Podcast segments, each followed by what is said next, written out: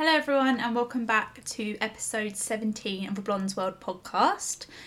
Today, it's going to be a bit of an, another random one, if I'm being honest. Um, it's something that I had a conversation with a friend with recently, and it just got me thinking that not enough of us talk about it. And that's when you are trying to conceive and you pretty much just dread getting your period so previously I've talked about tracking your cycle and how you can help your like cycle naturally and how you can help ovulation and things like that and what to look for. But when you're trying to conceive and you are maybe you've been trying for a few months and every month obviously hopefully your period comes but this at this point in your life you actually reach a point where you're hoping it doesn't come, if I'm being completely honest. And I really wanted to discuss this and chat about it a little bit more because I feel like it's definitely not talked about enough. It's not talked about enough between friends, family, and it's something that we probably, a lot of us go through, especially those of us with PCOS or endometriosis or other reproductive disorders and there's a lot of anxiety around it and i think when you get married there's a lot of pressure for you to get to the next step and that next step is usually children if you want children and if you, you've expressed that you want children and you have family asking or when you're going to try for a child? or you have friends asking when you're going to have a baby? and things like that or even if you've already got a child people are asking when are you going to have another one? And for some people it's one, it's not that easy, and I don't think it's respectful to ask people if they're trying for a baby. If they're trying for a baby and they're having problems, maybe they don't want to talk about it. Or if they aren't trying for a baby, then it's none of your business. But if you are trying for a baby and maybe you've spoke to one or two friends about it, I do think that there's a lot more support there because otherwise it can be quite a lonely experience it's maybe just between you and your partner and obviously you're trying each month to get pregnant.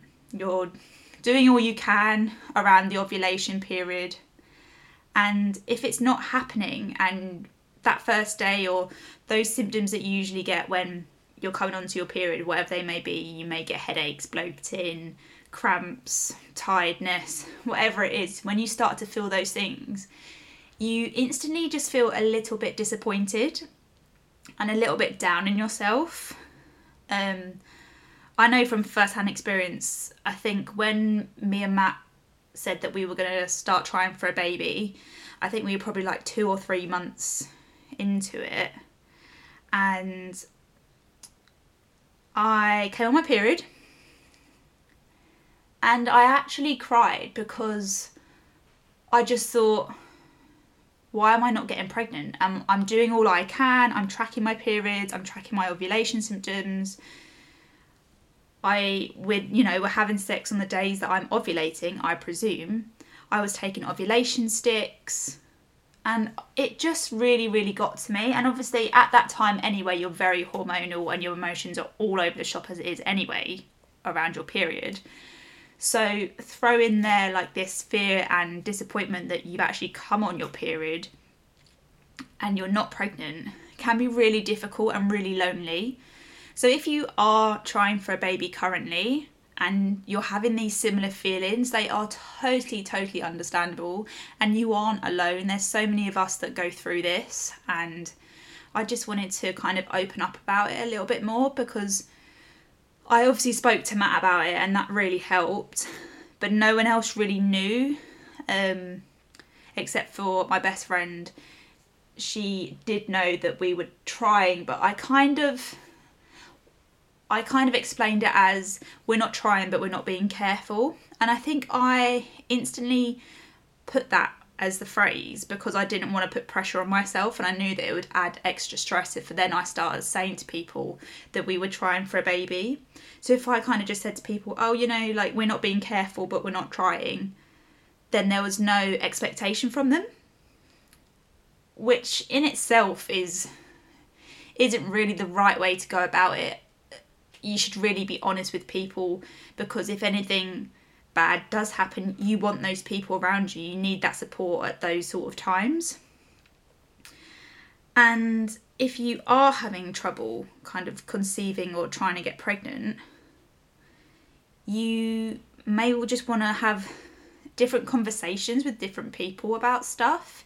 And if they ask you how things are going, you can reply and re- respond to them in the sense of, look, I don't want to talk about it. Like, let's just talk about something else.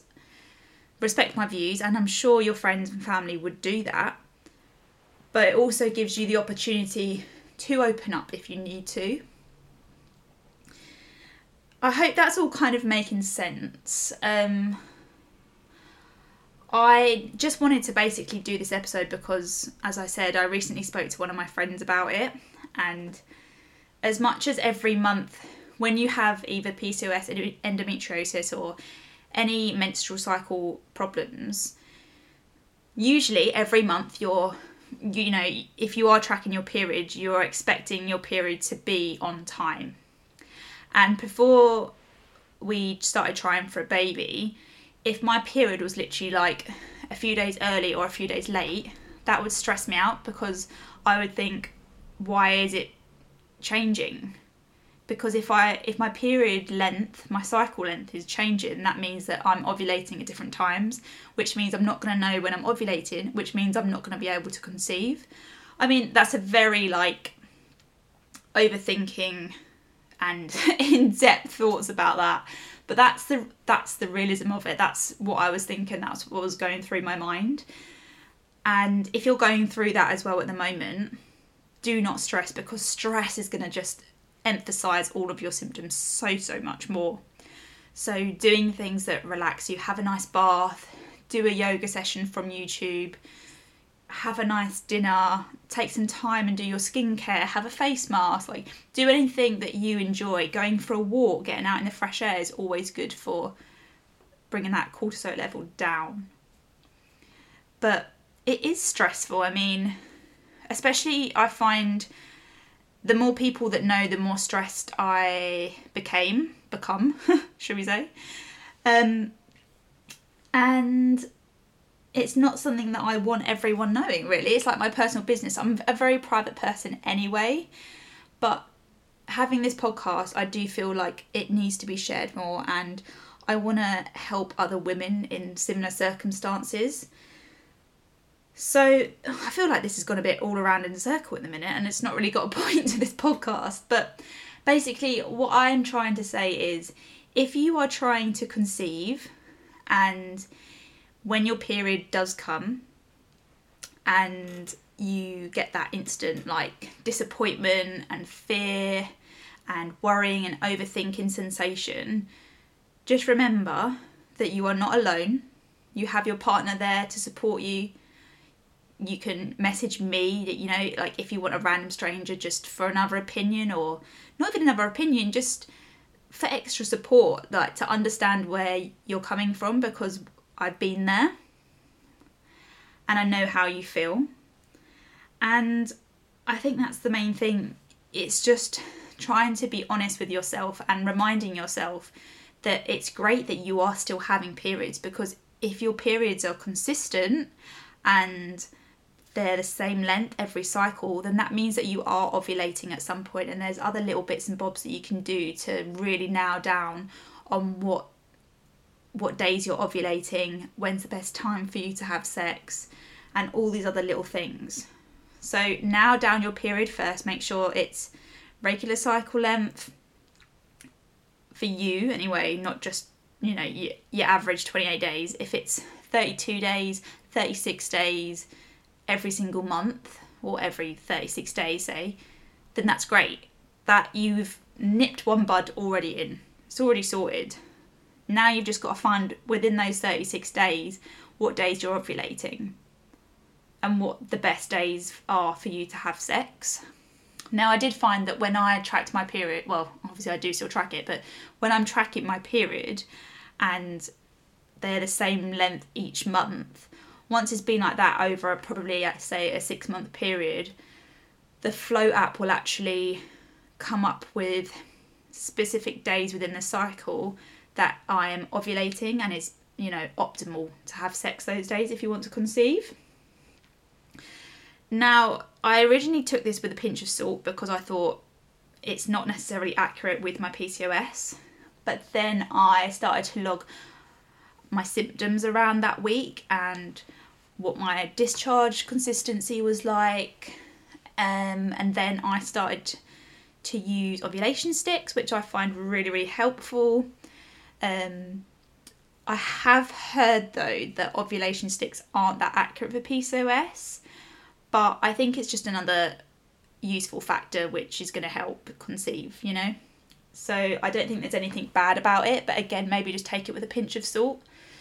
But at the same time, the more that you overthink and stress about trying to conceive, the less likely that it's going to happen because you're you're putting your body under more and more stress, which is something that's taken me a long, long time to actually realize and comprehend within my brain, if you like. Um, and it will happen when it's meant to happen, when the time is right for you in your circumstance with your partner, it will happen. And that's what you just have to keep reminding yourself, and that is what I just keep reminding myself of. It can be a really sensitive topic about conceiving and the fear of getting your period. So I do hope that this has given you some comfort in this episode, and I am wishing you all the luck. Wish it back to me.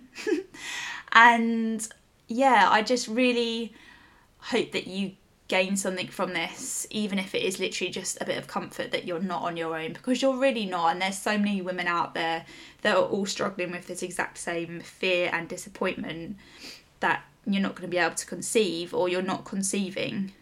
And it needs to be spoken about more. So, yeah, I hope you enjoyed this episode. It's not a super long one, but it's kind of a very chatty one. so, I apologise if I kind of went around the houses a little bit to get to my point. But do feel free to follow me on Instagram. It's at coached by underscore V. Um, I share kind of workouts and nutrition, PCOS details, lifestyle sort of vlogs on there as well. So do just drop me a message if you want to chat more about this, or if you just want to chat in general, if you want some extra support. Do comment below and like this episode as well if this is something that you enjoyed. It's quite a raw, open podcast episode for me, which I'm not used to. I'm quite, a, as I said, I'm a very private person usually.